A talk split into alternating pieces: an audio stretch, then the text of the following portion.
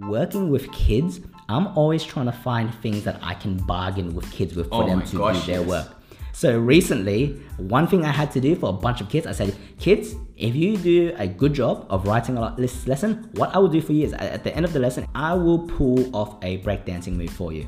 I thought they forgot. And No just as. I left, the teacher literally called me back, oh, hey, you said you want to do a breakdancing move for the kids. and I had to do a breakdancing move for the kids. Kevin, Yes, Kevin, yes. what's your breakdancing move? You want me to show you it? I can get a live reaction. Yes, I Yeah? do. I do. I think you've seen it before. Okay. Okay. Kevin is now standing up. He's unplugging himself from the microphone. He's opening a door. He's finding space on the floor. He's looking for a light switch. He's fixing his hair, pulling up his pants, and he's limbering up. Oh my gosh, he's doing a handstand and he crossed his legs.